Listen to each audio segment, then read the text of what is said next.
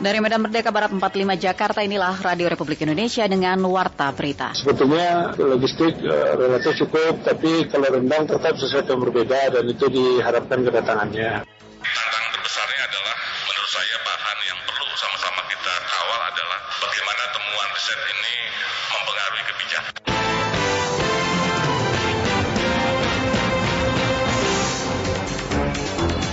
Sari Berita.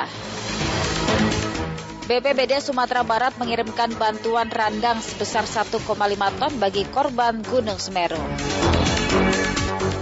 Badan Pusat Statistik atau BPS dan Badan Riset dan Inovasi Nasional atau BRIN menjalin kerjasama untuk mengintegrasikan hasil riset dan statistik.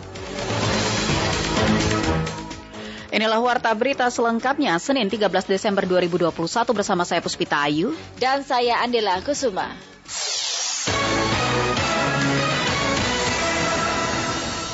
Mengawali Warta Berita siang ini kami sampaikan sekilas berita utama.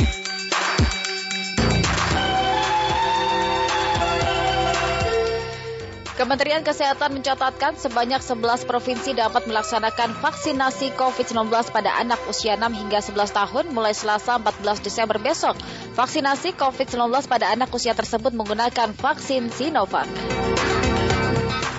Pimpinan DPR menyepakati tim panitia khusus atau pansus rancangan Undang-Undang Ibu Kota Negara hanya berjumlah 30 orang, termasuk 4 diantaranya sebagai pimpinan. Kelompok 7 negara dengan perekonomian terbesar atau G7 memperingatkan Rusia akan mendapatkan konsekuensi besar jika benar-benar menyerang Ukraina.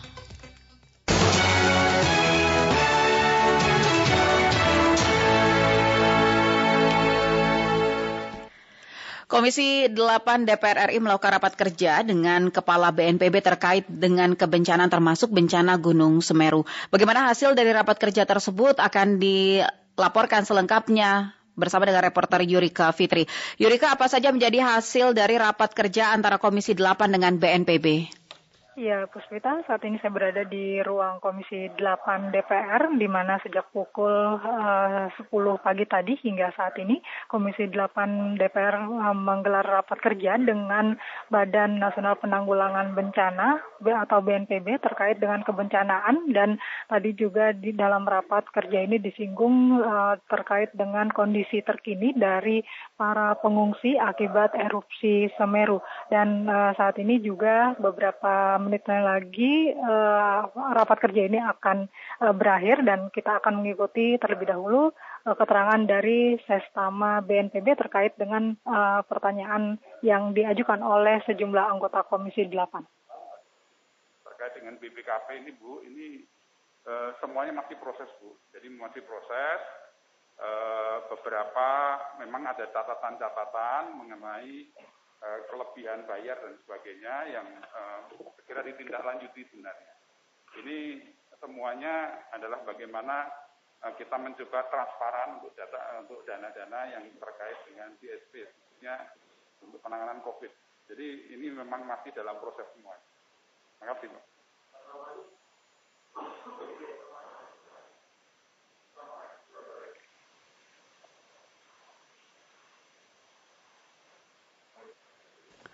Halo Yurika.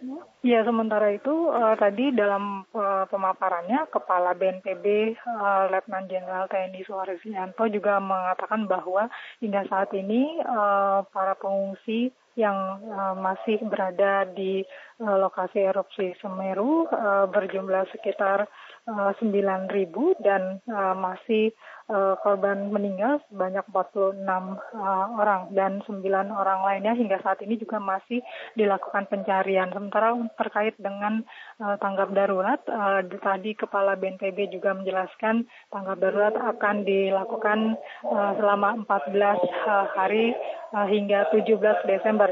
Dan saat ini pendengar kita akan mendengarkan kesimpulan dari rapat kerja pada siang hari ini. Ya, baik.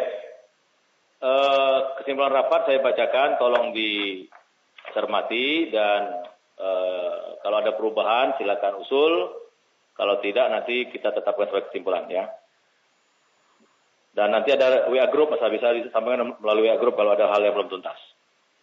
Baik, draft kesimpulan rapat kerja Komisi 8 DPR RI dengan Badan Nasional Penanggulangan Bencana masa persidangan 2 tahun sidang 2021-2022, Senin 13 Desember 2021. Pada rapat kerja Komisi 8 DPR RI dengan Kepala Badan Nasional Penanggulangan Bencana membahas perkembangan penanggulangan bencana dan persiapan mitigasi bencana di akhir tahun 2021 dan awal tahun 2022, serta penanggulangan bencana Gunung Semeru. Disimpulkan beberapa hal sebagai berikut. 1. Komisi 8 DPR RI meminta Kepala Badan Nasional Penanggulangan Bencana untuk meningkatkan kesiapsiagaan dalam menghadapi berbagai ancaman bencana pada akhir tahun 2021 dan awal tahun 2022 untuk meminimalisir jumlah korban terdampak bencana. 2. Komisi 8 DPR RI mendukung Kepala Badan Nasional Penanggulangan Bencana untuk mengoptimalkan koordinasi dan sinergi dalam penanganan bencana Gunung Semeru, khususnya terkait relokasi korban bencana dengan berbagai pemangku kepentingan yang ada, baik Gubernur Jawa Tengah, Bupati Lumajang, dan kementerian lembaga terkait agar penanganan bencana berjalan efektif, efisien, dan komprehensif. 3. Komisi 8 DPR RI meminta Kepala Badan Nasional Penanggulangan Bencana untuk menjelaskan secara ilmiah dan transparan terkait kebijakan karantina bagi warga negara Indonesia yang baru pulang dari luar negeri, termasuk besaran biaya. 4. Komisi 8 DPR RI meminta Kepala Badan Nasional Penanggulangan Bencana untuk segera menyelesaikan pelunasan tagihan biaya sebesar 8.368.650.000 penggunaan fasilitas asrama haji embarkasi Surabaya untuk karantina pekerja migran Indonesia dan WNA yang telah diputuskan dalam rapat dengan pendapat dengan Kepala UPT Asrama Haji Surabaya pada tanggal 21 September 2021. Ya, demikian pendengar laporan dari Komisi 8 DPR terkait dengan rapat kerja antara Komisi 8 dengan Kepala BNPB terkait dengan kebencanaan dan juga termasuk perkembangan dari erupsi Gunung Semeru. Demikian, Yurka Fitri melaporkan langsung kembali ke studio. Pendengar, tim pengirim randang sebesar 1,5 ton untuk membantu korban awan panas guguran Gunung Semeru di Kabupaten Lumajang, Provinsi Jawa Timur, malam tadi dilepas oleh Gubernur Sumatera Barat Mahyaldi Ansarullah. Rencananya, rendang dialokasikan ke lokasi lewat jalur darat, diprediksi sampai ke lokasi pengungsian selama 3 hari ke depan. Kepala Bidang Kedaruratan dan Logistik Badan Penanggulangan Bencana Daerah atau BPBD Sumatera Barat, Rumainur menjelaskan, bantuan rendang berasal dari berbagai pihak mulai dari SKPD di pemerintahan Provinsi Sumatera Barat dan kota, masyarakat, serta berbagai unsur lainnya. Sebetulnya logistik relatif cukup, tapi kalau rendang tetap sesuatu yang berbeda dan itu diharapkan kedatangannya. Yang kedua untuk bantuan kebutuhan lain dari teman-teman di sepanjang Jawa, dari DKI, Jabar, Jateng itu mencukupi. Jadi memang paling tepat sekarang adalah rendang. Kalau untuk yang lainnya, nanti mereka kan pada saat rehabilitasi rekonstruksi ketahuan kebutuhannya apa. Karena sekarang masih melakukan pendataan, ada beberapa desa yang tertutup, biaya pembersihannya nanti tinggi personal. Kita juga biasanya sebelumnya nggak kena, tapi karena hujan, sebagian dari debu yang sudah menjadi lumpur turun ke beberapa lokasi. Jadi yang datanya masih ada perubahan dan kita tetap menunggu setelah ini apa yang bisa dibantu. Sementara itu, Rumainur juga menyebutkan terkait bantuan jenis lainnya saat ini masih menunggu informasi kebutuhan para korban dari tim di lokasi. Jika sewaktu-waktu ada kebutuhan lain yang dibutuhkan para korban, maka BPBD Sumatera Barat siap untuk kembali mengumpulkan donasi.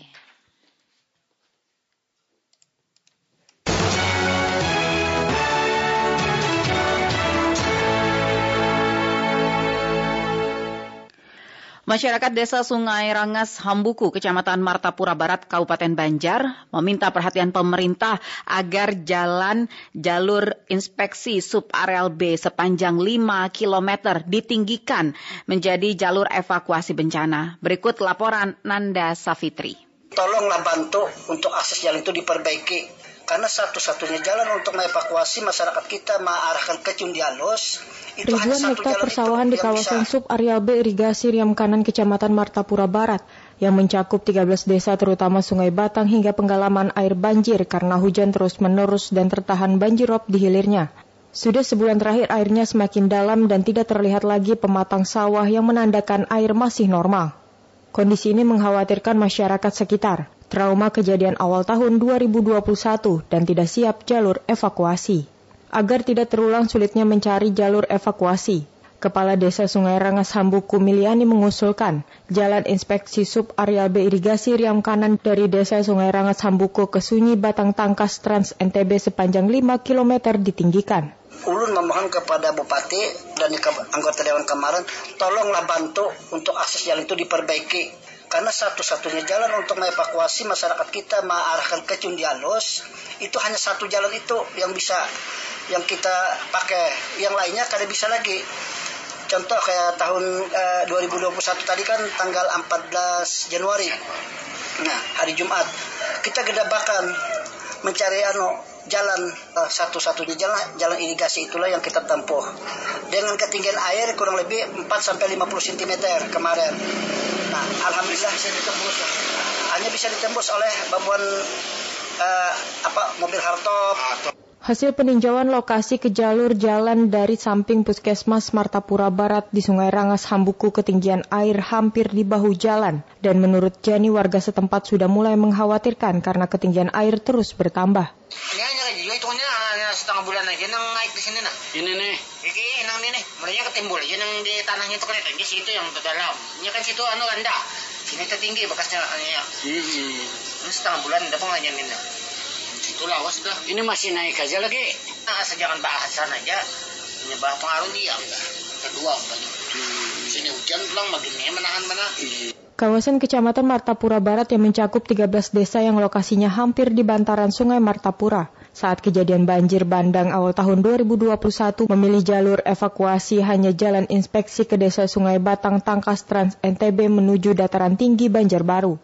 Jalur alternatif itu sekarang kondisinya rusak parah dan tidak bisa dilalui kendaraan roda 4. Nanda Safitri melaporkan. Pendengar, masyarakat diminta untuk mewaspadai merebaknya penyakit cikungunya yang diakibatkan oleh gigitan nyamuk di tengah situasi pandemi COVID-19 saat ini. Laporan selengkapnya disampaikan oleh Dayu Friska.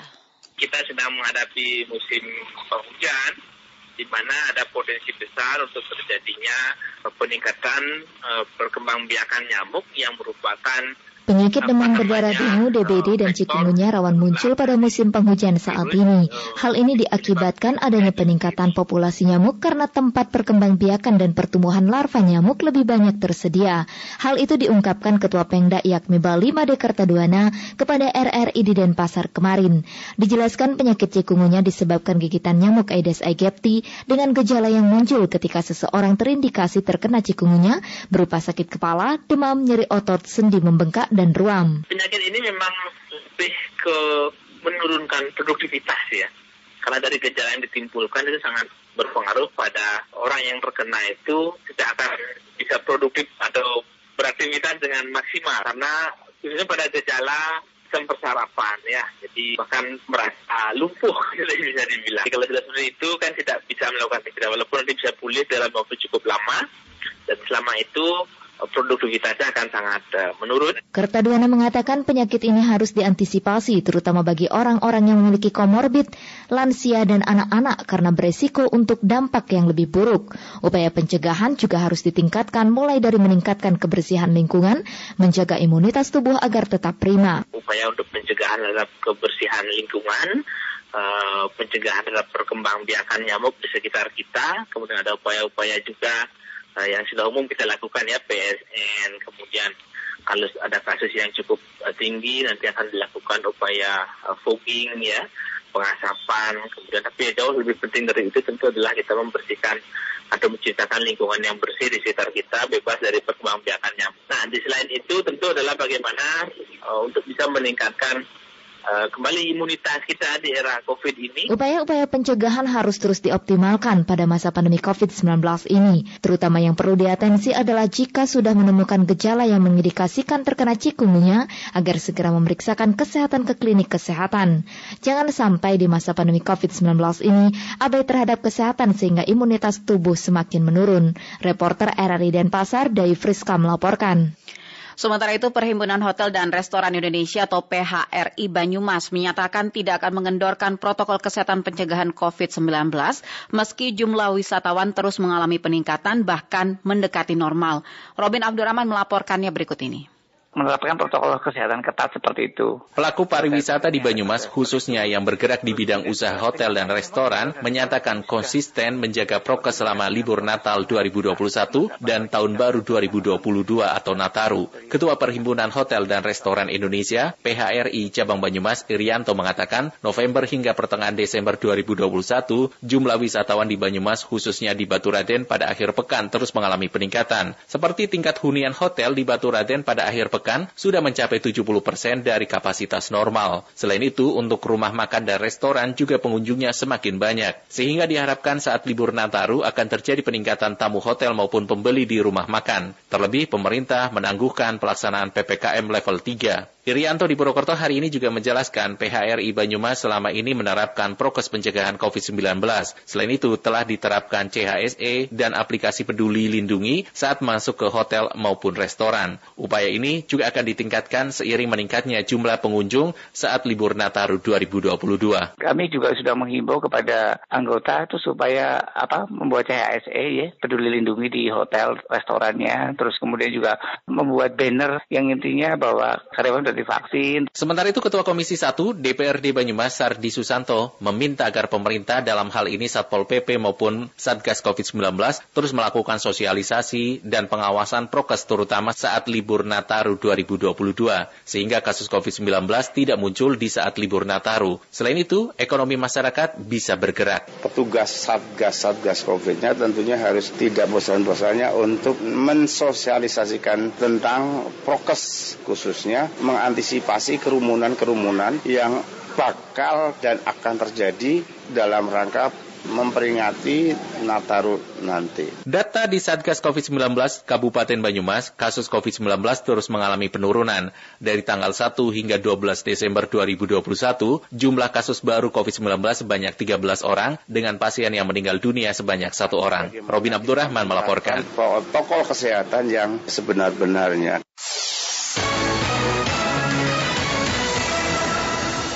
Terima kasih Anda masih mendengarkan Warta Berita Radio Republik Indonesia. Pendengar, Badan Pusat Statistik atau BPS dan Badan Riset dan Inovasi Nasional atau BRIN menjalin kerjasama untuk mengintegrasikan hasil riset dan statistik untuk mendukung pembangunan berbasis data, riset, dan inovasi.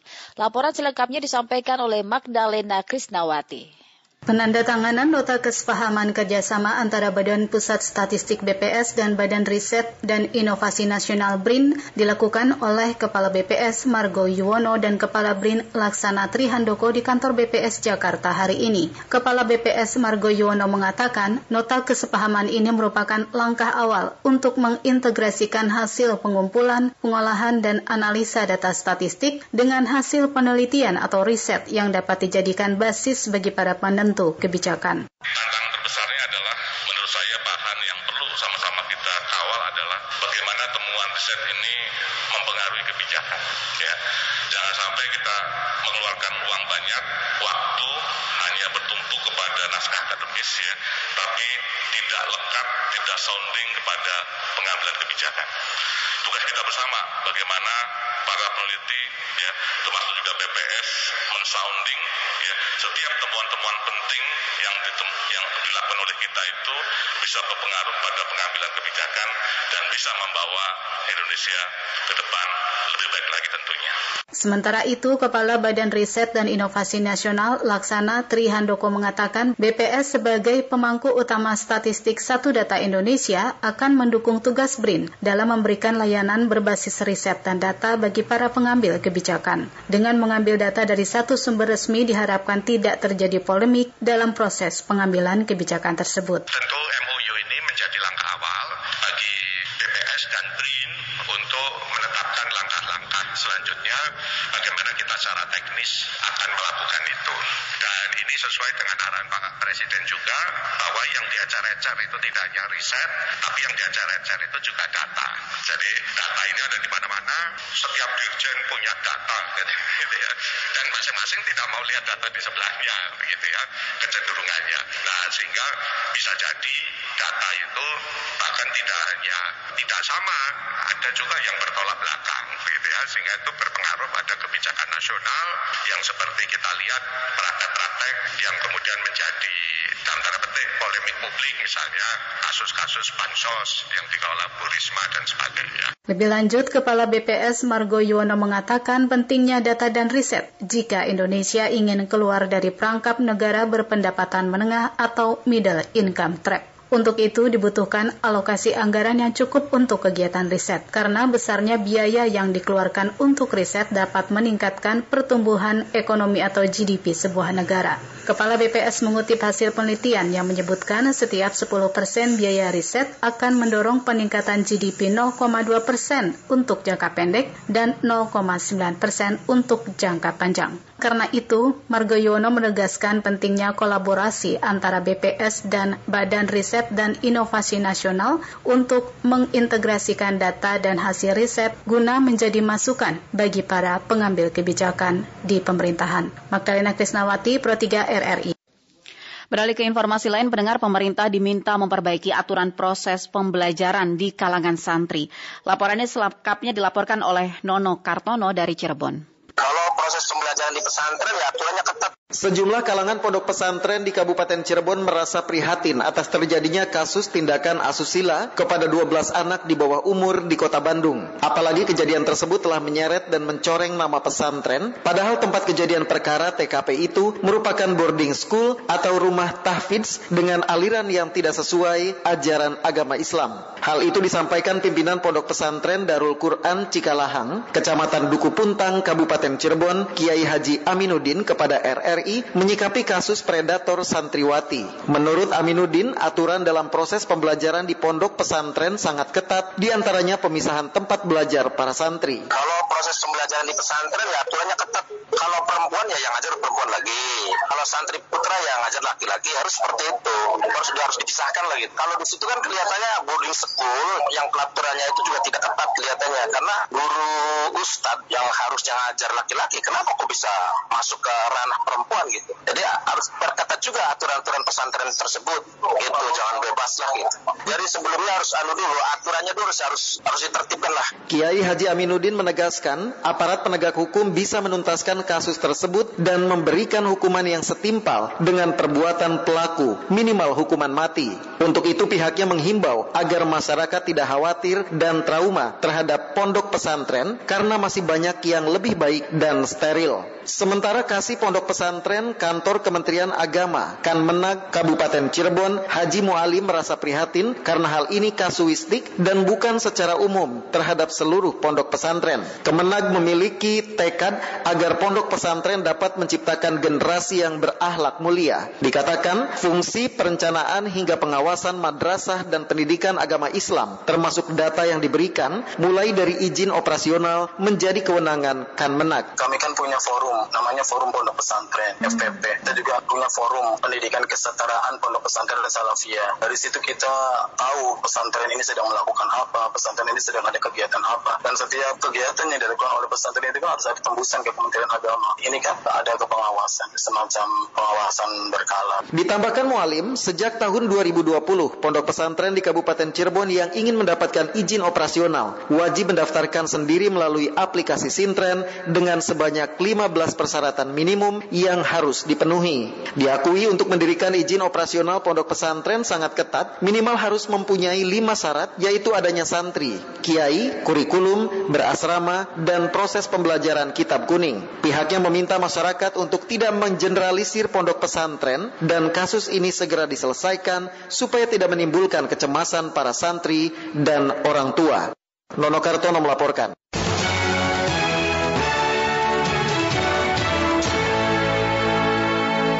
Informasi dari dunia olahraga, pendengar pereli asal Portugal yaitu Nuno Ricardo Pinto tampil sebagai juara pada seri kedua kejuaraan nasional rally bertajuk Danau Toba Rally 2021 yang berlangsung di kawasan hutan tanaman industri Aek Nauli Parapat, Kabupaten Simalungun pada minggu kemarin. Joko Saputra melaporkan untuk Anda.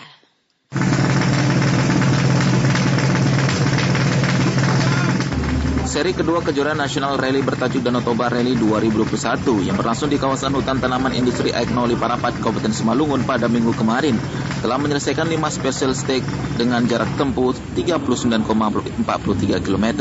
Rally asal Portugal Nuno Ricardo Pinto tampil sebagai juara pada seri kedua usai tampil menjadi yang terbaik pada 5 special stake. Pinto yang berpasangan dengan navigator João Augusto mencatatkan waktu terbaiknya dengan 51 menit 59,3 detik. Sementara nasib kurang beruntung dialami juara kejuaraan rally seri pertama, Singelail, yang tidak bisa melanjutkan perlombaan pada special stake 5. Mobil yang ditunggangi oleh Singel bersama navigatornya Hugo terprosok masuk ke dalam selokan. Kondisi mobil yang mereka tumpangi cukup parah, membuat Singel tidak bisa melanjutkan perlombaan dan dikenakan penalti 2 menit 30 detik. Hasil ini membuat rally dengan tim jagonya ayam itu harus puas berada di posisi runner-up dengan overall 54 menit 59 detik. Sedangkan SS6 akhirnya diputuskan tidak digelar karena kondisi cuaca. Sementara rally andalan Sumatera Utara Ijek yang berpasangan dengan navigatornya Uci harus puas berada di urutan ke-6 dengan catatan waktu 1 jam 9 menit 16 detik. Ijek mengatakan hasil seri pertama tidak begitu buruk baginya. Hanya saja lintasan yang menantang menjadi kesiapan bagi para preli untuk menaklukkan lintasan Aek Nauli yang memiliki karakter berbeda dengan trek lainnya. Cukup ketat karena banyak pesertanya ini. Cukup ketat persaingan. Saya tadi SS123 engine trouble aja. Ada masalah mesin jadi nggak bisa maksimal mobil. Kita coba lagi. Udah bagus mesin. Ya berharap event ini berjalan lancar, sukses, semua peserta aman, panitia, penonton, dan kita berharap kita percaya kejuaraan ini bisa finish dan bisa menjuarai. Sementara itu, Kejurnas Rally 2021 secara resmi ditutup oleh Wakil Gubernur Sumatera Utara Musa Rajeksa. Dalam sambutannya, pria yang akrab disapa Ijek itu berharap hasil ini sebagai kesiapan Sumatera Utara menjadi tuan rumah pada ajang Asia Pacific Rally Championship APRC serta World Rally Championship WRC. Pasti kawan-kawan media nasional sudah pasti hadir, lokal dan bahkan internasional pasti hadir mempromosikan Danau Toba yang memang kita harapkan menjadi destinasi banyak turis-turis mancanegara yang hadir. Karena kalau orang banyak datang, pasti orang akan menginap, pasti orang akan belanja, dan pasti akan menghasilkan bagi masyarakat setempat. Dan kegiatan hari ini juga kami terima kasih Pak Arun dari Bapak juga karena melibatkan utang. Saya tadi mendatangi staf-staf kami sini pada tren. Sebelumnya Preli Nasional Singel tampil sebagai juara seri pertama setelah sukses mencatatkan waktu tercepat atas 6 special stake dengan overall 1 jam 14 detik. Juara bertahan Suban Aksa yang berpasangan dengan navigatornya Margo Yuwono harus puas berada di peringkat kedua dengan total overall 1 jam 5 menit, 2 detik. Rally Glen Irwan dengan navigatornya Adi Indiarto berada di posisi ketiga dengan waktu 1 jam 6 menit, 27 detik. Demikian Joko Saputra melaporkan.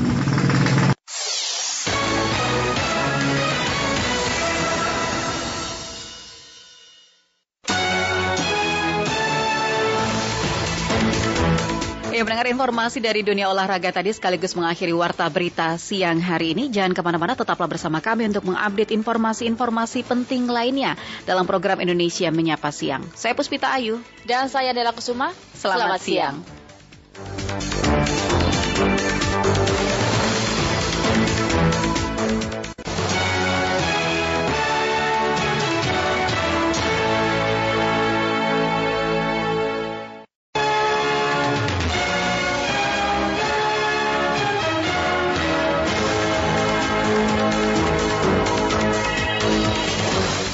Dari Medan Merdeka Barat 4 dan 5 Jakarta, inilah Radio Republik Indonesia dengan Warta Berita. Pemerintah meminta dengan sangat, menghimbau dengan sangat bagi warga negara Indonesia yang tidak memiliki kepentingan yang sangat mendesak untuk tidak melakukan perjalanan ke luar negeri. Sudah ditegaskan nih, hanya untuk kendaraan bermotor milik petugas kepolisian negara Republik Indonesia. Dan dengan dia menggunakan lampu isyarat warna merah atau biru, dia memiliki hak utama.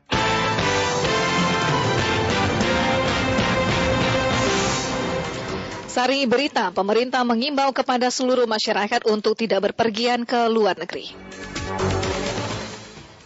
Viral video di media sosial yang memperlihatkan sebuah mobil sedan melawan arus sambil menyalakan strobo dan sirine saat kondisi jalanan macet.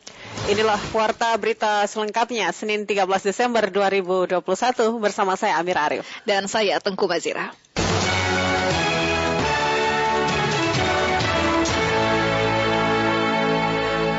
Dengan mengawali warta berita untuk malam hari ini kami hadirkan sekilas berita utama.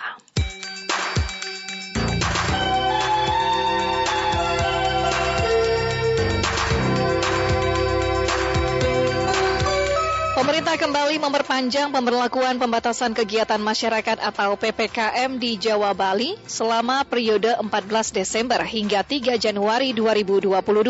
Sejumlah daerah berstatus PPKM level 3, 2, hingga 1. Pemerintah masih akan menerbitkan surat utang senilai 157 triliun rupiah pada akhir tahun ini. Rencana penerbitan itu sesuai dengan kesepakatan surat keputusan bersama SKB 3 antara Kementerian Keuangan, Bank Indonesia terkait pembagian beban pembiayaan APBN 2021. Presiden Korea Selatan Moon Jae-in mengatakan ia tidak berniat untuk boikot Olimpiade musim dingin Beijing 2022 sebagai bentuk protes masalah hak asasi manusia yang ada di China.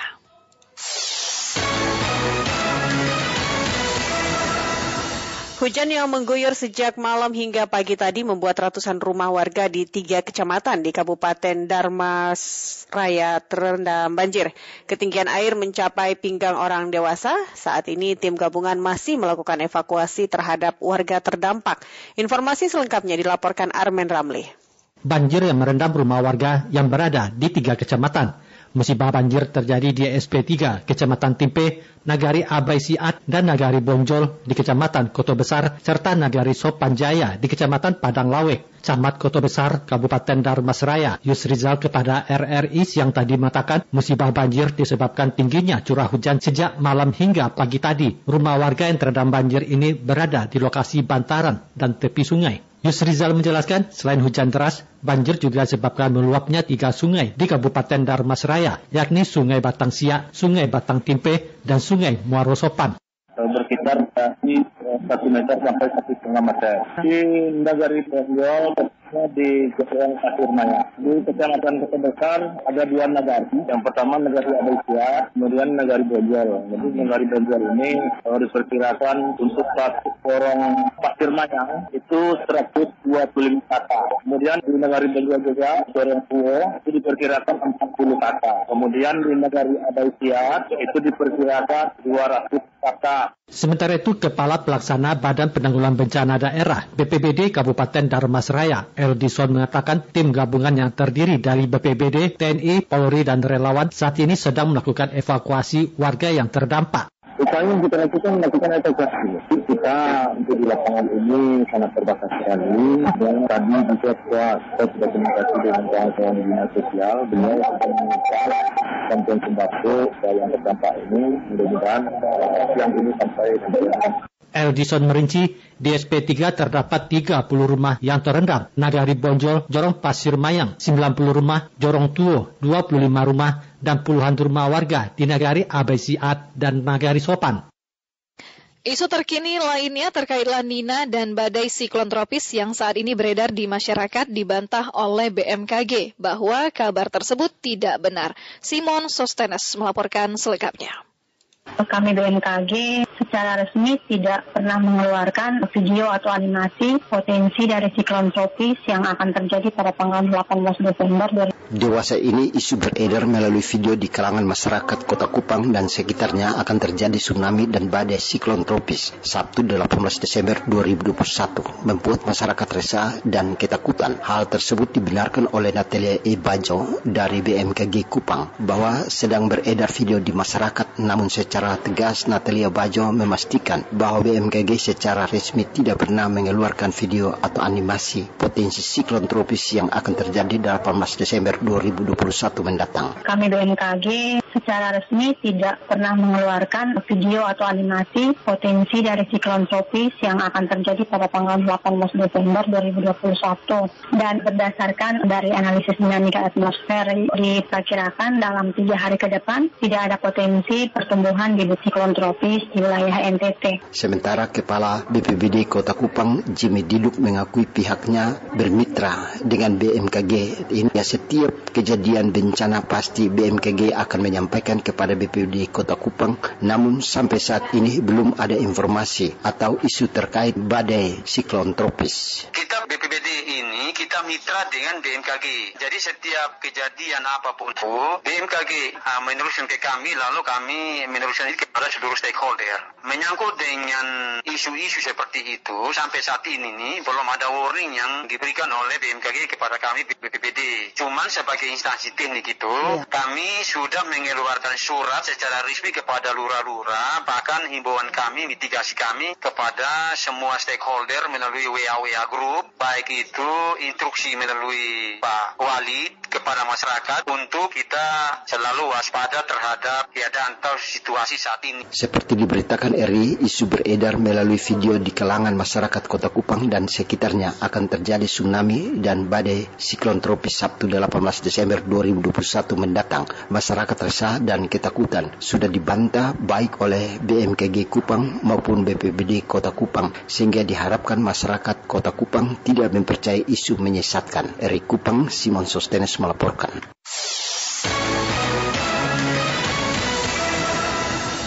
Kami hadirkan informasi lainnya pendengar. Pemerintah menghimbau kepada seluruh masyarakat untuk tidak bepergian ke luar negeri, mengingat penularan COVID-19 varian Omikron melonjak sangat drastis. Hal ini disampaikan Menteri Luar Negeri Retno Marsudi dalam keterangan pers usai menghadiri rapat terbatas evaluasi PPKM di kantor Presiden pada hari ini.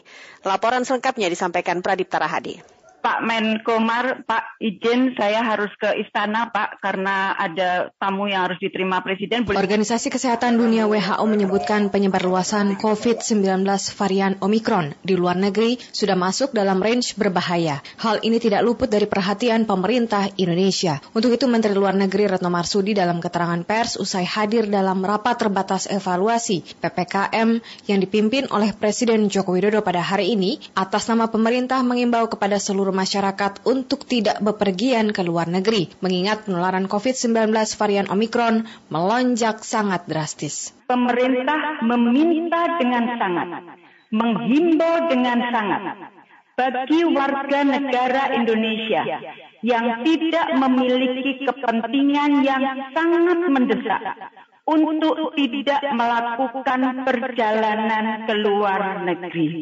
Saya ingin ulangi, tadi sudah disampaikan oleh Pak Menko Mar, bahwa pemerintah meminta dengan sangat, menghimbau dengan sangat bagi WNI yang tidak memiliki kepentingan yang sangat mendesak untuk tidak melakukan perjalanan ke luar negeri. Adapun Menteri Koordinator Bidang Maritim dan Investasi Luhut Binsar Panjaitan menjelaskan bahwa pihaknya sudah menginformasikan kepada seluruh instansi terkait, termasuk sektor pariwisata dan perhotelan, untuk segera membuka pintu bagi wisatawan domestik sehingga masyarakat lebih memilih untuk berlibur di dalam negeri. Bagaimana di Inggris sekarang Omikron meloncat begitu cepat. Jadi jangan kita gagah-gagahan libur dalam negeri, bantulah ekonomi dalam negeri kita. Menteri Kesehatan Budi Gunadi Sadikin menjelaskan bahwa faktor terpenting untuk mencegah Omikron masuk ke Indonesia adalah dengan mengetatkan pintu-pintu masuk ke Indonesia dari luar negeri. Kita tetap hati-hati sesuai dengan arahan Pak Menko. Hati-hati dan waspada. Pemerintah pun memperpanjang penerapan PPKM hingga 3 Januari 2022.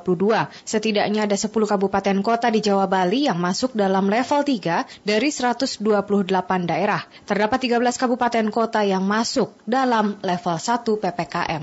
Dari Jakarta, Pradipta Rahadi, Pro 3 RRI. Sementara itu, Menteri Kesehatan Budi Gunadi Sadikin memastikan vaksinasi COVID-19 pada anak usia 6 hingga 11 tahun akan dilaksanakan mulai 14 Desember 2021. Rini Hairani melaporkan selengkapnya. Tentang vaksinasi COVID besok, efek pada anak dan kesiapan nakes. Presiden Joko Widodo akan resmikan vaksinasi untuk anak-anak usia 6 hingga 11 tahun pada Selasa 14 Desember 2021. Hal itu disampaikan Menteri Kesehatan Budi Gunadi Sadikin dalam keterangan pers secara virtual usai hadir dalam rapat terbatas evaluasi PPKM Senin 13 Desember 2021. Menkes menyampaikan vaksin yang akan diberikan untuk anak usia 6 hingga 11 tahun telah disetujui oleh Badan Pengawas Obat dan Makanan adalah Sinovac. Tak hanya itu, ia mengklaim stok vaksin dalam negeri saat ini mencapai jumlah 348 juta dosis. Kami juga ingin menyampaikan bahwa vaksinasi anak usia 6-11 akan mulai besok dan insya Allah akan diresmikan oleh Bapak Presiden sendiri. Vaksin yang diberikan untuk anak umur 6-11 yang sudah disetujui BPOM sampai sekarang adalah vaksin Sinovac. Kami juga sampaikan yang terakhir, stok vaksin yang ada dalam negeri sekarang 348 juta. Jadi kalau tadi baru disuntikan 250 juta, kita stok vaksinnya tinggi sekali, hampir 100 juta dosis. Sementara itu, Ikatan Dokter Anak Indonesia tengah mematangkan petunjuk teknis terkait pelaksanaan vaksinasi COVID-19 bagi anak usia 6 hingga 11 tahun. Ketua Umum IDAI, Piprim Basarah Yanuarso mengatakan isi juknis akan berkaitan dengan screening kesehatan yang harus dilalui anak sehingga dapat disuntik vaksin COVID-19. Ini kan besok rencananya kick off ya dari Kemenkes ya terkait vaksinasi COVID ini. Kami sedang membuat juknis yang lebih matang lagi, terutama terkait dengan screening ya. Karena ada periksa tekanan darah dan sebagainya. Ya, nanti kalau sudah siap melibatkan upacara terkait, kita akan keluarkan rekomendasi dari kami terkait pelaksanaan vaksinasi COVID, khususnya screeningnya di lapangan seperti apa. Ini kaptennya adalah Kemenkes dan pelaksanaannya kalau saya baca ini seperti vaksinasi pada kakak-kakaknya yang usia 12 sampai 17 ya, dilaksanakan di puskesmas ya, namun bisa juga di sekolah ya. Pelaksanaan vaksinasi terhadap anak-anak akan dilakukan secara bertahap. Tahap pertama, vaksinasi dilakukan di provinsi dan kabupaten kota dengan kriteria cakupan vaksinasi dosis pertama di atas 70% dan cakupan vaksinasi lansia di atas 60%. Hingga saat ini sebanyak 8,8 juta jiwa di 106 kabupaten kota dari 11 provinsi yang sudah memenuhi kriteria tersebut, yakni Banten, Daerah Istimewa Yogyakarta, DKI Jakarta, Jawa Barat, Jawa Tengah, Jawa Timur, Kalimantan. Ya, selain itu pendengar, 6 hari berturut-turut tidak ada pertambahan kasus COVID-19, Banda Aceh dipastikan segera zona hijau. Selengkapnya dilaporkan Tisi Maulidia Putri. Mudah-mudahan kalaupun di screening tidak ada yang positif lagi. Di tempat-tempat isolasi, ini sudah isolasi kita sudah kosong semua. Kepala Dinas Kesehatan Kota Banda Aceh, Lukman optimis, ibu kota Provinsi Aceh dapat segera zona hijau atau nihil kasus COVID-19, menyusul Kabupaten Aceh Singkil, Gayung Luas, dan Bener Meriah yang sudah lebih dulu dinyatakan sebagai zona hijau. Tercatat sudah 6 hari tidak ada kasus COVID di Banda Aceh, bahkan capaian vaksinasi mencapai 92%. Menurut Lukman, jika bertahan nihil kasus selama 4 minggu berturut-turut, Banda Aceh yang saat ini masuk kategori pemberlakuan pembatasan kegiatan masyarakat PPKM level 1 akan segera zona hijau. 6 dengan hari pertama, mudah-mudahan kalau memang bertahan kita 4 minggu berturut-turut dari kasus, kita akan melangkah kepada zero green ya. Sebelumnya pertambahan kasus COVID di Banda Aceh mayoritas berasal dari orang-orang yang melakukan perjalanan keluar provinsi. Untuk itu Kepala Dinas Pariwisata Kota Banda Aceh Iskandar mengimbau wisatawan dalam maupun luar provinsi untuk memastikan kondisi kesehatannya. Vaksinasi lengkap dan penerapan protokol kesehatan yang ketat menjadi upaya pencegahan dan penyebaran COVID. Hampir semua objek wisata yang di Banda Aceh memang sudah kita buka semua di bulan-bulan Desember ini. Akan tetapi ya prokes ini ya tetap ya kita perketat. Ini sebagai upaya kita dalam rangka pengendalian ya. Misalnya di beberapa kawasan kita tetap menyediakan wastafel terutama untuk objek-objek wisata yang sifatnya indoor. Selain kita sediakan wastafel dan kemudian juga ya, tetap kita batasi orang yang masuk. Iskandar menegaskan pihaknya siap menerima kunjungan wisatawan menjelang akhir tahun. Pelaku usaha pariwisata berkewajiban menerapkan protokol kesehatan dengan menyediakan berbagai fasilitas yang diperlukan. Kepatuhan dan kerjasama yang baik antara pengunjung dan pengelola objek wisata dapat menghindari terjadinya pertambahan kasus di akhir pekan maupun selama musim liburan akhir tahun. Dari Banda Aceh, Tisi Maulidia Putri melaporkan.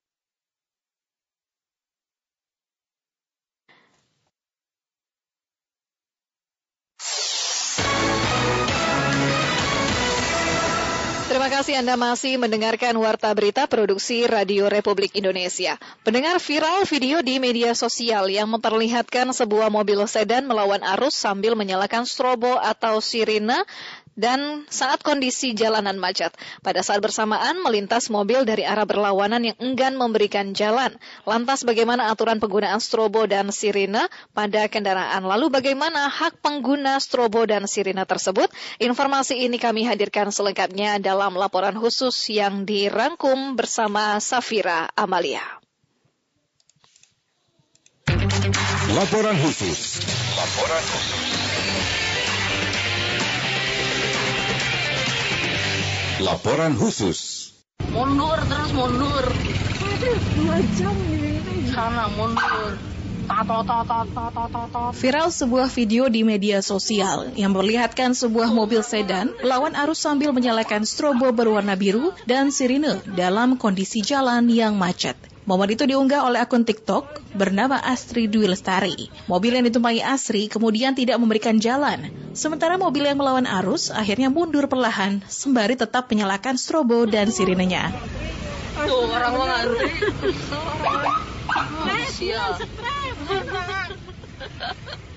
Menyoroti hal ini, Kasubdit Gakum Polda Metro Jaya AKBP Margo Yuwono kepada Pro 3 RRI menjelaskan bahwa aturan penggunaan lampu strobo telah diatur dalam Undang-Undang Nomor 22 Tahun 2009 Pasal 59 tentang lalu lintas dan angkutan jalan. Nah, tapi kan sudah ditegaskan nih, hanya untuk kendaraan bermotor milik petugas kepolisian negara Republik Indonesia. Dan dengan dia menggunakan lampu isyarat warna merah atau biru, dia memiliki hak utama di pasal 59 ayat 3. Kita bisa melakukan pengawalan kan, konvoy.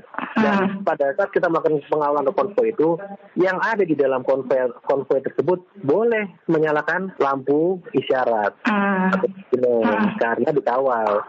Dan itu ditegaskan di pasal 135, kendaraan yang mendapatkan hak utama sebagaimana dimaksud dalam pasal 134 harus, nah ini harus ini kan harus di garis bawah ini Mbak, harus dikawal oleh petugas kepolisian negara. Jadi kalau dia tidak dalam rangkaian list di pasal 134, dia tidak dilakukan pengawalan oleh petugas kepolisian. Apalagi bukan bagian dari yang tadi saya sebutkan, bukan mobil pemadam, bukan mobil TNI, bukan mobil Polri, bukan mobil ambulan, mobil preman menggunakan plat hitam itu sama sekali tidak boleh.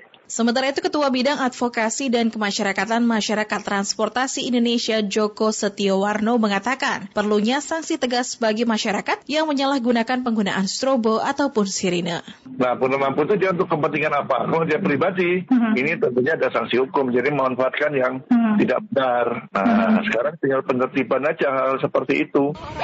Terkait penggunaan strobo dan sirine telah diatur dalam Undang-Undang Nomor 22 Tahun 2009 tentang lalu lintas dan angkutan jalan pasal 59 ayat 5. Pada huruf A, lampu isyarat warna biru dan sirine digunakan untuk kendaraan bermotor petugas kepolisian negara Republik Indonesia. B, lampu isyarat warna merah dan sirine digunakan untuk kendaraan bermotor tahanan, pengawalan Tentara Nasional Indonesia, pemadam kebakaran, ambulans, palang merah, rescue, dan jenazah. C, lampu isyarat warna kuning tanpa sirine digunakan untuk kendaraan bermotor patroli jalan, pengawasan sarana dan prasarana lalu lintas dan angkutan jalan, perawatan dan pembersihan fasilitas umum, menderek kendaraan, dan angkutan barang khusus. Bagi yang masih nekat menggunakan strobo ataupun sirine, pelanggar akan terancam sanksi sesuai Undang-Undang Nomor 22 Tahun 2009 Pasal 287 Ayat 4.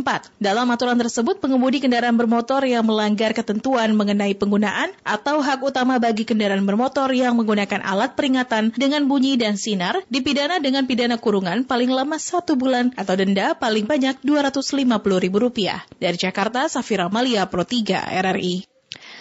Berikut tanggapan masyarakat terkait viralnya kendaraan yang menggunakan strobo dan sirine saat meminta ruang untuk jalan dalam kondisi macet.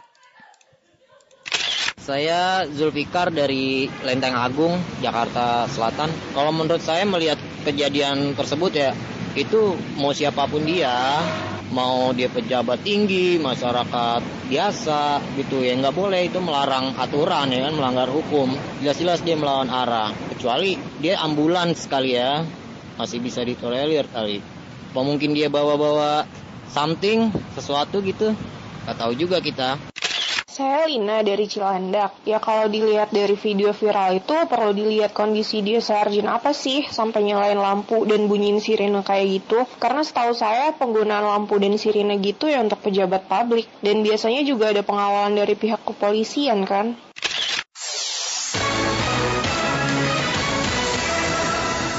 Pembatalan PPKM level 3 pada Natal dan Tahun Baru disambut baik pelaku usaha di Sumatera Utara, khususnya UMKM. Kebijakan ini diharapkan dapat meningkatkan perekonomian pelaku UMKM. Berikut laporan Indra Widyastuti dari Medan. Alhamdulillah karena level 3 itu dibatalkan dampak dari... Pelaku usaha kecil menengah di Sumatera Utara menyambut baik pembatalan PPKM level 3 pada Natal dan Tahun Baru. Pembatalan ini diharapkan dapat meningkatkan perekonomian UKM khususnya di daerah wisata. Salah seorang pelaku usaha di Kabupaten Karo, Abdul Khalik Sembiring kepada RRI Senin pagi mengaku bersyukur dengan dibatalkannya kebijakan tersebut. Pria yang membuka usaha rumah makan ini mengatakan pelaku usaha di Kabupaten Karo sangat berharap dengan jumlah kunjungan wisatawan mengingat Karo merupakan salah satu destinasi wisata andalan di Sumatera Utara. Dengan dibatalkannya PPKM level 3, diharapkan terjadi peningkatan jumlah kunjungan wisatawan pada libur Natal dan Tahun Baru, sehingga berdampak pada meningkatnya perekonomian UMKM di daerah tersebut. Dengan pembatalan PPKM, sudah jelas kunjungan wisatawan akan meningkat pada liburan Natal dan Tahun Baru, yang akan meningkat ekonomi para UKM yang berada di tempat wisata. Juga dengan meningkatnya permintaan para pengunjung seperti pemerintah buah dan sayur yang menjadi oleh-oleh khas Karo. Maka perekonomian para petani juga akan meningkat. Hal senada disampaikan Ketua UKM Center Sumatera Utara, Denny Faisal Mirza. Menurutnya, bila PPKM level 3 diterapkan pada Natal dan Tahun Baru akan berdampak luas kepada masyarakat, bukan saja kepada pelaku UKM. Salah satu dampaknya adalah naiknya harga bahan kebutuhan pokok. Dampaknya sangat luas. Kalau petani saja sudah mengalami dampak dari COVID ini, bagaimana sayur mayur itu bisa harganya stabil? Tomat, wortel, cabai, kol yang tiap hari dikonsumsi oleh seluruh kota-kota kita, rumah makan kita, suplai sayur mayur buah-buahan dari daerah wisata kita itu kan mensuplai kota-kota kita termasuk Medan, Deli Serdang, Binjai. Bagaimana juga dampak pariwisata nantinya? Meski PPKM level 3 dibatalkan, pelaku usaha memastikan protokol kesehatan tetap dipatuhi sebagai upaya mencegah penyebaran COVID-19. Apalagi saat ini kondisi perekonomian mulai pulih seiring kasus yang terus melandai di Sumatera Utara. Indra Widyastuti melaporkan. Hadirkan informasi olahraga pendengar. Pelatih Spezia Thiago Motta yang merupakan mantan anak asuh pelatih AS Roma Jose Mourinho saat di Inter Milan bahkan pernah meraih triple winner Champions Eropa, Serie A Italia dan Coppa Italia. Keduanya akan saling adu strategi saat mengawal tim asuhannya ketika jumpa pada laga pekan ke-16 Serie A Italia musim 2021-2022. Seperti yang dilaporkan Karisma Rizky berikut ini. AS Roma akan menghadapi Spezia pada pekan ke-17 Liga Italia musim 2021-2022 di Stadio Olimpico dini hari nanti. Di pertandingan kali ini pelatih AS Roma, Jose Mourinho, akan menghadapi muridnya Thiago Motta di kubu Spezia. Pada musim ini Spezia dilatih oleh Thiago Motta yang merupakan mantan gelandang Inter Milan. Thiago juga pernah memainkan 40 pertandingan di bawah kepelatihan Mourinho pada musim 2009-2010, musim di mana Inter Milan meraih treble Liga Champions, Serie A dan Coppa Italia. Reuni dengan muridnya pelatih AS Roma, Jose Mourinho, mengatakan dirinya mengenal baik Thiago dan sekarang menjadi lawan timnya pada pertandingan nanti. Tentang Thiago, saya kenal baik dia. Ketika dia masih anak-anak di Barcelona di musim semi. Ketika itu mereka mengirimkan saya ke tim pertama untuk melatih anak-anak. Jadi saya tahu dengan jelas Thiago dan kenangan tentang dia. Jelas, dia adalah salah satu pemain saya. Yang saya lihat adalah seorang mantan pesepak bola yang sekarang telah memiliki kehidupan yang sulit ini sebagai pelatih. Dan jelas bahwa setiap akhir pekan, mereka juga sedikit khawatir tentang apa yang telah mereka lakukan dalam hal ini. Kasus dengan Thiago berbeda, karena kita adalah lawan. Tetapi sebelum pertandingan dan setelah pertandingan, saya berhubungan baik dengannya. Sementara itu, pelatih Spezia, Thiago Motta, mengakui memiliki kenangan indah bersama Mourinho. Dan dirinya juga memuji Mourinho yang merupakan inspirasi bagi pelatih muda. Ya, saya memiliki kenangan yang baik dengannya. Treble yang indah dan juga memiliki pelatih merupakan inspirasi pada hari ini. Bagi saya, semua kepemimpinannya untuk cara transmisi ini, memenangkan setiap pertandingan, kemudian dalam cara menularkan kepada para pemainnya. Dan pada saat itu, kami memiliki pemain standar kelas dunia, tim-tim yang kuat, dan dengan pemain level individu yang sangat kuat. Roma memang menggunakan 5 pemain di belakang. Mereka telah memainkan pertandingan yang indah dan menyulitkan untuk lawan dalam menghadapi mereka. Seperti yang diketahui, Roma racikan Mourinho masih tidak konsisten yang membuat mereka terlempar dari 4 besar mulai pekan ke-12 yang saat ini berada di peringkat 8 mengumpulkan 25 poin, 8 menang 7 kali kalah. Sementara itu, tim besutan Thiago Motta, Spezia, berada di papan bawah dengan mengoleksi 12 poin, 3 kemenangan dan 10 kali kekalahan. Dalam pertandingan terakhir, Roma sempat menelan 2 kekalahan beruntun, yakni 0-1 dari Bologna dan 0-3 dari Inter Milan. Tapi kemudian bangkit dan menekuk CSKA Sofia di UEFA Conference League dengan skor 3-2. Sedangkan Spezia harus imbang dari tamunya Sassuolo 2-2 dan kalah 3 kali beruntun atas Inter 2-0, Bologna 0-1, dan Atalanta 5-2. Namun kedua tim sempat bertemu pada Mei lalu. Spezia mampu menahan gempuran AS Roma dengan hasil imbang 2-2.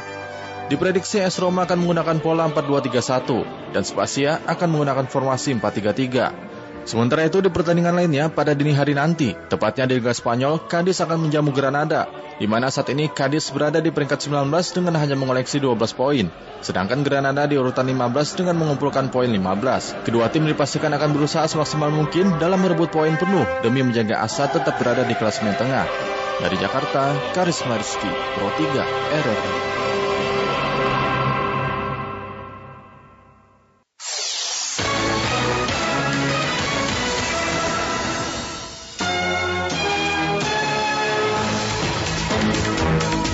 Demikian warta berita Pro 3 Radio Republik Indonesia. Tetaplah bersama kami untuk menyimak informasi aktual lainnya dalam Indonesia Menyapa Malam. Saya Amir Arif. Dan saya Tengku Mazira.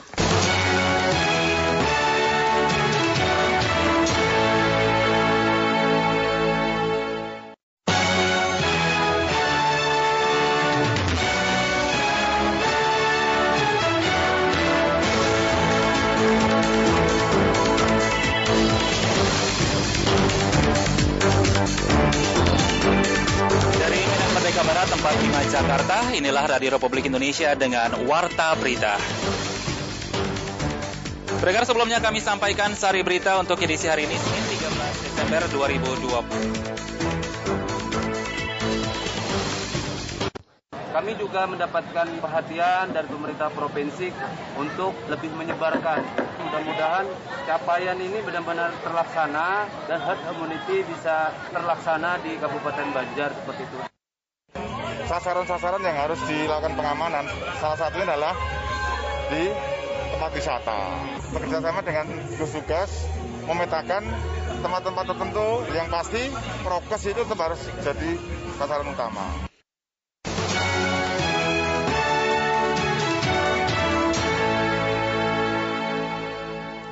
Sari berita pagi, pemerintah Kabupaten Banjar melakukan berbagai upaya untuk meningkatkan angka vaksinasi.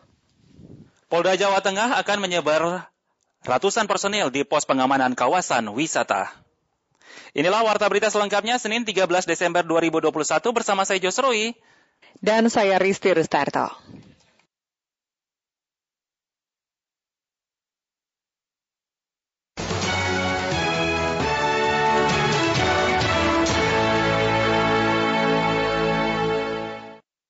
Mengawali warta berita pagi ini kami sampaikan sekilas berita utama.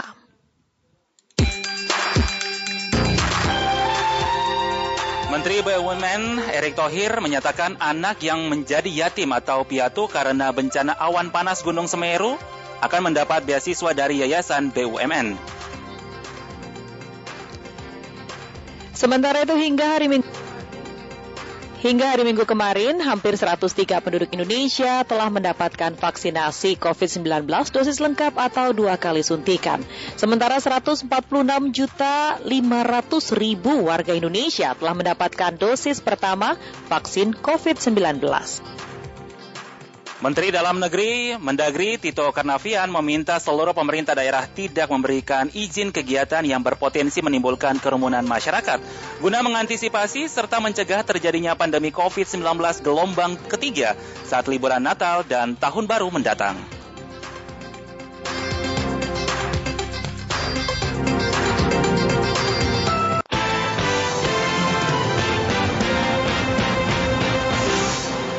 Informasi pertama untuk mencegah kadaluarsa 10.000 stok vaksin jenis AstraZeneca di Kabupaten Banjar. Berbagai upaya pun dilakukan oleh pemerintah kabupaten.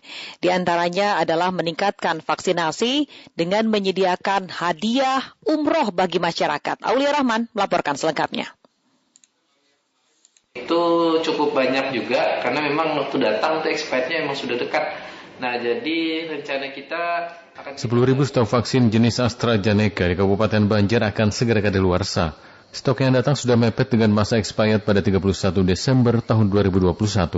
Untuk itulah Dinas Kesehatan Kabupaten Banjar mulai membagikan vaksin ini ke seluruh puskesmas untuk mempercepat vaksinasi menggunakan vaksin jenis AstraZeneca. Namun diakui Kepala Dinas Kesehatan Kabupaten Banjar, Diaudin, suntik vaksin menggunakan AstraZeneca tergolong sulit sebab tak sedikit masyarakat di Kabupaten Banjar yang enggan menerima jenis vaksin tersebut.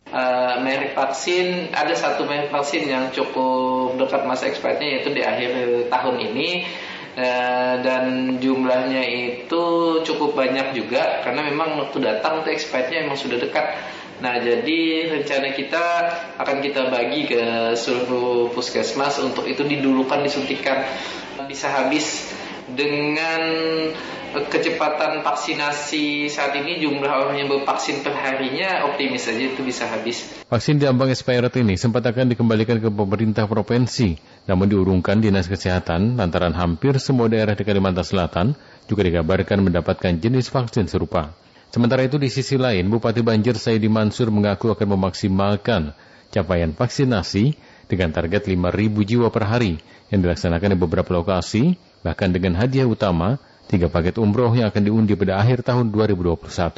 Kami juga mendapatkan perhatian dari pemerintah provinsi kemarin untuk lebih menyebarkan. Dari Dinkes juga turun dan juga dari pemerintah provinsi juga turun membantu. Mudah-mudahan mohon doa rekan-rekan, mudah-mudahan capaian ini benar-benar terlaksana dan herd immunity bisa terlaksana di Kabupaten Banjar seperti itu.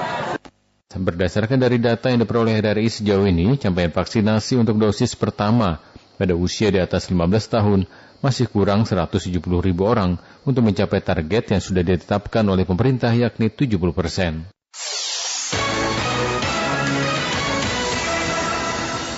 Kasus kekerasan terhadap anak dan perempuan di Surakarta terus meningkat selama masa pandemi COVID-19. Berdasarkan data Unit Pelayanan Terpadu Perempuan dan Anak Kota Surakarta, dalam kurun waktu 2 tahun terakhir hingga Oktober 2021, kekerasan terhadap perempuan dan anak meningkat sebanyak 3 kasus. Selengkapnya disampaikan Sofi Asegaf. Pelaporan kasus kekerasan perempuan dan anak itu adalah fenomena gunung es. Kasus kekerasan terhadap anak dan perempuan terus meningkat selama masa pandemi COVID-19.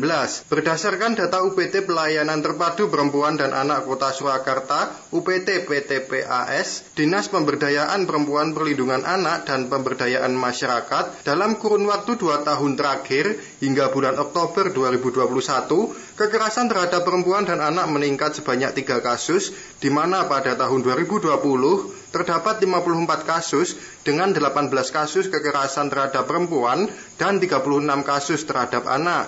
Sementara sampai bulan Oktober 2021 sudah terjadi 57 kasus yang terdiri dari 20 kasus kekerasan terhadap perempuan dan 37 kasus terhadap anak. Saat dikonfirmasi RRI, Kepala UPT Pelayanan Terpadu Perempuan dan Anak Kota Surakarta, Siti Daryanti membenarkan jika selama pandemi terdapat peningkatan kasus kekerasan tersebut, meskipun pihaknya tidak menutup kemungkinan adanya kenaikan kasus kekerasan terhadap perempuan dan anak yang mungkin tidak terlaporkan.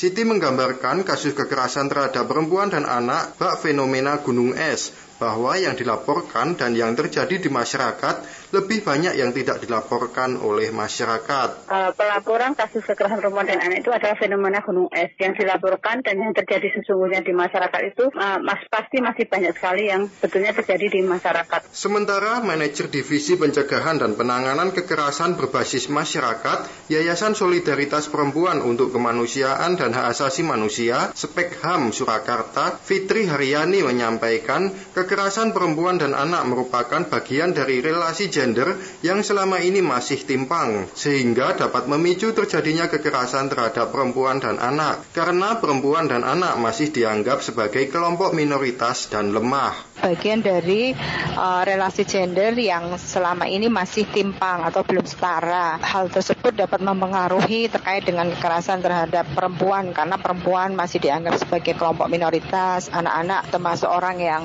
diduakan. Banyak faktor yang melatar belakangi terjadinya kekerasan terhadap perempuan dan anak, dan faktor ekonomi menjadi salah satu mayoritas permasalahan yang timbul. Sementara kasus kekerasan dibagi menjadi beberapa kategori, diantaranya kekerasan seksual, penganiayaan, KDRT, human trafficking, dan bullying.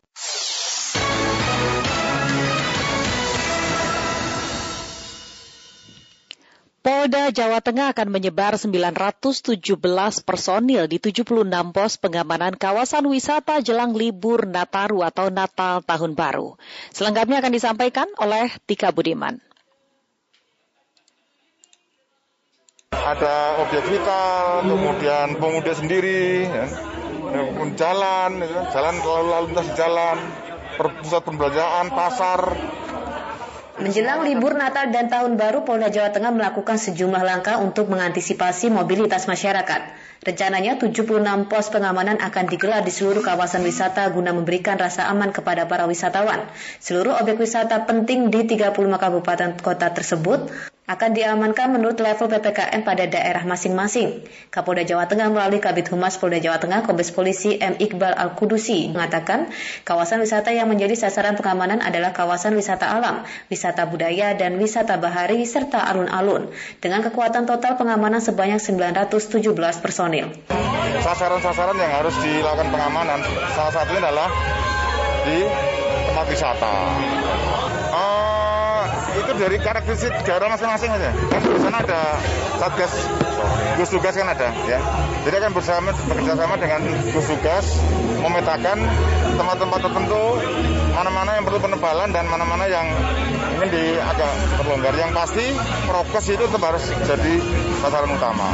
Kabid Humas menyatakan seluruh personel yang menjaga di objek wisata harus mampu menegakkan dan mendisiplinkan para wisatawan terkait dengan protokol kesehatan, mulai dari pemeriksaan kartu vaksinasi maupun pemeriksaan tes negatif COVID-19. Sementara itu, guna mendukung Satgas COVID, GM Dusun Sumilir Irena mengaku berkomitmen untuk mematuhi protokol kesehatan. Iya, jadi kalau untuk protokol kesehatan dari pintu masuk ke gerbang parkir itu sudah ada pengecekan suhu tubuh, kemudian pengecekan apakah menggunakan masker atau tidak. Kalau yang mengunjung dengan suhu tubuh tinggi dan tidak menggunakan masker akan kami arahkan untuk istirahat dulu, memberi masker, nanti 10 menit kemudian dicek kembali. Lebih jauh, Irana berharap akhir tahun nanti kunjungan wisatawan meningkat dengan protokol kesehatan yang dipatuhi oleh wisatawan.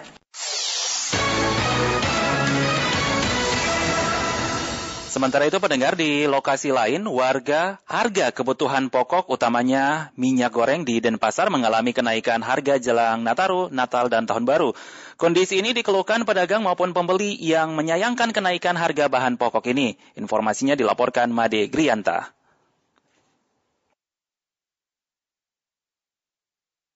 Bahan pokok semua naik sih Pak, tetap yang paling parah nih ke minyak, hampir setiap hari naiknya gitu, 1.000 gitu Pak, sekarang hampir setiap hari nih ke minyak nih ke, makanya pedagang-pedagang gorengan tuh mengeluh semua. Kasihan sih juga, saya juga nggak enak kalau memang kebetulan ininya memang naik kan kita harus naikin juga Pak ya. Harga sejumlah bahan pokok seperti minyak goreng, beras, cabai, dan telur di Denpasar mengalami kenaikan menjelang libur Natal dan Tahun Baru. Kenaikan harga bahan pokok minyak goreng ini sangat dikeluhkan oleh para pembeli yang mayoritas penjual pisang goreng. Hal tersebut diungkapkan oleh Ibu Indra, salah satu pemilik toko sembako di kawasan Pasar Kreneng, Denpasar. Ia sangat menyayangkan kenaikan harga sembako terjadi dalam suasana pandemi COVID-19. Ia sebagai penjual kebutuhan bahan pokok pun harus mengikuti harga yang diberikan oleh supplier untuk dijual kembali kepada pelanggannya. Karena minyak terlalu keras naiknya Pak, sekarang udah sampai 40.000 per 2 liternya, 40.000. Yang paling keras ininya sih minyak ya, kalau beras sih naik juga, cuman kan kenaikan beras per kilonya 100, masih bisa 100 rupiah per kilo, 100 sampai 200 nih. Di tempat terpisah, Made Permawan, pemilik salah satu toko sembako di Jalan Noja Denpasar, mengakui kenaikan harga bahan pokok tersebut sangat fantastis, terlebih minyak goreng. Ia mengatakan kenaikan harga bahan pokok seperti minyak goreng, cabai, sayur, telur, dan beras sangat disayangkan, terlebih dalam ekonomi sulit akibat pandemi COVID-19. Saya sangat mengeluhkan harga sembako yang sekarang ini naik semua, terutama itu minyak goreng itu luar biasa mahalnya. Ya, saya sebagai pembeli ya jelas sudah harga normal aja kita udah keberatan, ditambah adanya kenaikan seperti ini kita sangat mengeluh ya. Beras juga naik, sembako semuanya naik, apalagi cabai sekarang. Cabai mencapai 100.000, mau tidak mau ya harus beli. Pria asal Nusa Penida ini mengungkapkan, selain Natal dan Tahun Baru, kenaikan juga disebabkan faktor cuaca. Dinilai musim hujan menjadi salah satu faktor petani mengalami gagal panen, akibatnya pasokan cabai dan sayur menurun. Ia berharap kenaikan harga pokok ini bisa diantisipasi oleh pihak terkait, terlebih saat ini perekonomian belum stabil akibat pandemi COVID-19.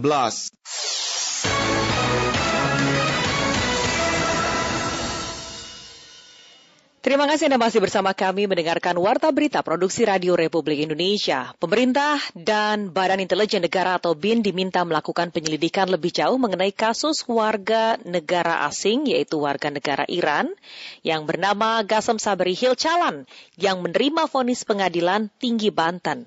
Kasus Hilcalan seakan membuktikan bahwa intelijen dalam negeri masih memiliki celah yang dapat ditembus oleh pihak asing. Kami hadirkan informasinya dalam sesi laporan khusus Pro 3 bersama Niar Abdul Tiloli.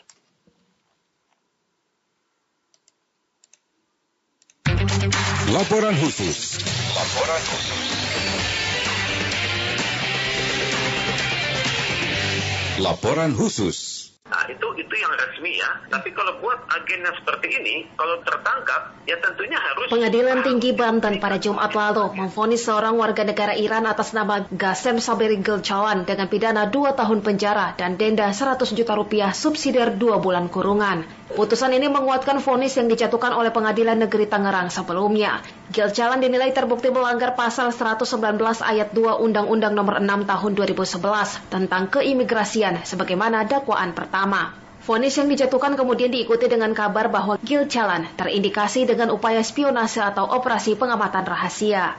Pakar Hubungan Internasional dari Universitas Padjajaran, Tengku Reza Syah kepada Pro 3 RRI menyatakan, indikasi terhadap WNA Iran ini harus diselidiki lebih jauh. Karena menurutnya, semua perwakilan kedutaan asing di Indonesia memiliki pejabat intelijen. Namun tentu saja dengan sepengetahuan otoritas intelijen Indonesia. Perihal warga negara Iran yang tertangkap, ya saya sangat berharap terdapat bukti yang sangat jelas ya, bahwa tokoh ini adalah spy Iran yang beroperasi di Indonesia. Karena sepanjang pengetahuan saya, di tiap kedutaan besar asing itu ada pejabat-pejabat intelijen, tapi mereka mengidentifikasikan diri mereka kepada pemerintah Indonesia. Ini berlaku juga bagi Indonesia untuk luar negeri. Dan jadi pejabat intelijennya itu biasanya dengan pangkat sekretaris atau minister kanseler cukup senior, dan mereka bekerja sama dengan badan intelijen di mana mereka ditempatkan, dan mereka terlarang melakukan operasi-operasi rahasia. Harus kerjasama dengan pemerintah setempat. Nah, itu yang resmi ya. Reza Syah melanjutkan, upaya proteksi seperti yang dilakukan pihak keamanan terhadap Hilcalan juga harus dilakukan kepada WNA dari negara lain. Artinya, semua WNA harus diselidiki latar belakangnya sebelum diizinkan tinggal dan beraktivitas di wilayah NKRI. Perlakuan yang sama juga harus diberikan juga kepada seluruh negara di dunia yang melakukan operasi intelijen di Indonesia. Bukan hanya pada menargetkan satu negara tertentu. Badan Intelijen Negara Indonesia bekerja sama dengan kepolisian negara Indonesia, bekerja sama dengan aparatur kementerian-kementerian teknis, terutama sekali dengan aparatur kementerian di lingkungan Kumham, kementerian Polhukam ya, itu harus punya kemampuan deteksi dini dan cegah dini yang luar biasa.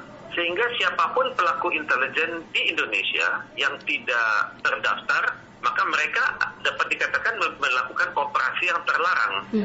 Dan untuk itu ya hukumannya harus tegas, harus diproses secara hukum. Bukan hanya kepada warga negara Iran, tapi terhadap semua warga negara asing yang beroperasi di Indonesia. Reza Shah menambahkan, peristiwa yang melibatkan Gasyem Saberi Gilcalan adalah peringatan bagi Badan Intelijen Negara bahwa masih ada celah yang dapat dimanfaatkan oleh pihak asing untuk melenggang dengan bebas di wilayah Indonesia. Kita tidak harus bertanya kan, pada diri sendiri, kenapa demikian mudahnya? Seorang intel asing itu bolak-balik ke Indonesia dan menggunakan berbagai paspor sekaligus kan. Ya tentunya kita harus mengevaluasi diri. Kita punya masalah dalam menjalankan operasi intelijen di dalam negeri. Itu harus dikembangkan terus-menerus, karena intel asing yang beroperasi di Indonesia itu dari hari ke hari itu makin canggih, makin tersinergi dengan pemerintah asal mereka, dan makin mampu mengolah informasi sekecil apapun yang punya manfaat intelijen bagi mereka. Dan untuk itu Indonesia juga jangan dengan mudahnya membagi-bagikan data intelijen, misalnya data promosi pejabat. Itu kemudian kita berikan juga kan latar belakang pejabat ini sekarang bertugas sebagai apa, sebelumnya di mana. Itu kan adalah informasi intelijen sebenarnya. Sebelum diadili pada Jumat lalu, Gilcalan diketahui telah melakukan perjalanan keluar masuk Indonesia setidaknya sebanyak 10 kali. Saat menangkap Gilcalan, polisi menemukan satu buah paspor Bulgaria nomor 366391997 atas nama Gasyem Saberi Gilcalan dengan waktu pembuatan 10 November 2013 dan berlaku sampai dengan 10 November 2018. Ditemukan juga satu buah paspor Bulgaria nomor 382509836 atas nama Gilcalan dan paspor ketiga berupa paspor Iran dengan nomor E47426399 atas nama yang sama dengan waktu pembuatan 29 Oktober 2018 dan berlaku sampai dengan 29 Oktober 2023. Dari penyelidikan pihak berwenang, kemudian diketahui Gilcalan adalah warga negara Iran. Gilcalan tiba di Indonesia sejak 19 Mei 2021 sekitar pukul 8.47 waktu Indonesia Barat dengan menggunakan pesawat Qatar Airways QR956 tujuan Doha, Jakarta. Dari Jakarta, Nia Abdul Tiloli, Pro 3 RRI.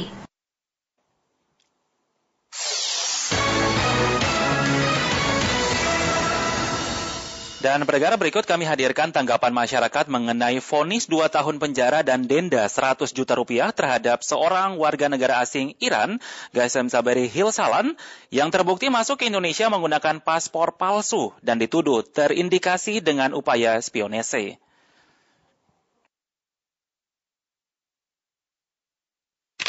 Nama saya Rahmat dari Pasar Minggu, Jakarta Selatan. Menurut saya, pihak kepolisian dan Badan Intelijen Negara perlu melakukan pemeriksaan dengan detail. Harus bekerja sama dengan Interpol juga. Pemerintah Indonesia harus berhati-hati dengan kasus ini agar tidak menimbulkan ketegangan dengan pemerintah Iran.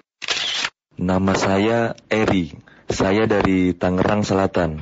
Kasus ini menunjukkan bahwa intelijen kita masih memiliki celah. Bagaimana bisa seorang dengan paspor palsu dapat masuk dengan mudah di wilayah kedaulatan Indonesia? Saya Rizky dari Jakarta Selatan. Menurut saya, kejadian ini merupakan tamparan besar bagi pihak intelijen Indonesia karena kejadian tersebut dapat membahayakan keamanan negara dan semoga untuk kedepannya intelijen Indonesia bisa lebih memperketat proses masuknya warga negara asing ke Indonesia dan peristiwa tersebut tidak akan terulang lagi.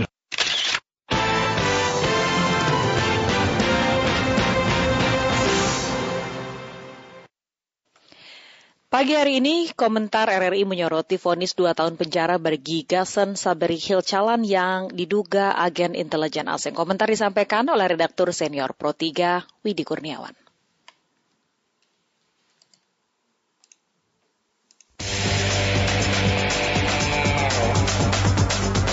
Editorial Pro 3.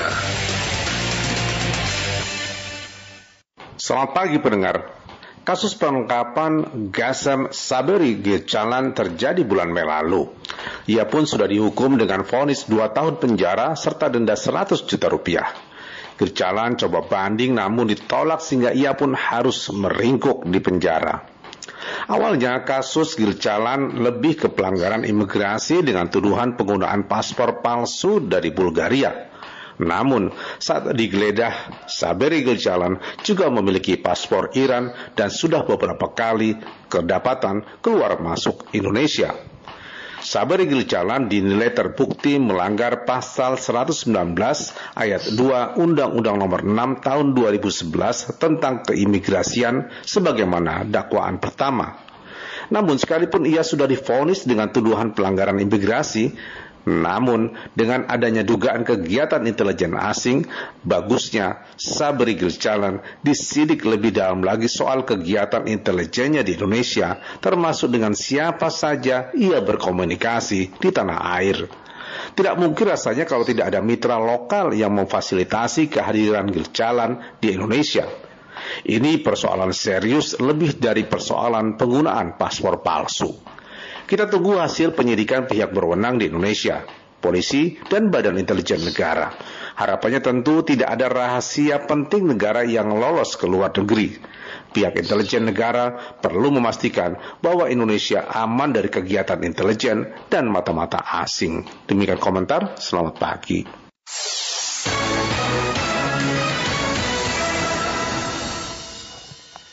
Pendengar, dari dunia olahraga kami hadirkan informasi untuk Anda. Persaingan grup B sepak bola Piala AFF 2020 semakin ketat. Setelah tim nasional Indonesia yang semalam sempat memimpin puncak klasemen harus turun ke posisi kedua usai Vietnam membungkam Malaysia dengan skor 3-0. Di Bisham Stadium, Singapura, tadi malam, Timnas Indonesia sempat memuncaki klasemen grup B usai mengalahkan Laos 5-1. 5 gol Indonesia diciptakan Asnawi Mangkualam di menit ke-23, Irfan Jaya menit ke-34, Witan Sulaiman di menit ke-56, Ezra Walian di menit ke-77, dan Evan Dimas di menit ke-84. Sedangkan gol tunggal Laos tercipta pada menit ke-41 oleh Kidavon Sofari. Mantan pelatih Timnas Indonesia Liestiadi saat berdialog dengan reporter RRI Danang Sundoro mengatakan di fase grup ini Malaysia dan Vietnam menjadi lawan berat bagi Indonesia usai meraih kemenangan atas Laos. Kalau kita di grup B ini kan ada 5 tim ya, ada 3 tim yang mungkin secara kualitas imbang, yaitu Malaysia, Indonesia, dan Vietnam, dan sedikit di bawah levelnya yaitu Kamboja dan Laos. Nah sekarang PR dari Sintayong ini bagaimana kita bisa menghadapi 2 negara yang kuat di ASEAN ini, yaitu Malaysia dan Vietnam, supaya kita bisa bersaing di grup ini untuk lolos ke babak semifinal. Hasil keseluruhan di Piala B, Piala AFF ini membuat Vietnam memimpin klasemen dengan 6 angka, sama dengan poin Indonesia di posisi kedua, sementara Malaysia di posisi ketiga. Pada pertandingan penyisihan grup B selanjutnya, Indonesia akan menghadapi Vietnam pada hari Rabu, tanggal 15 Desember 2021.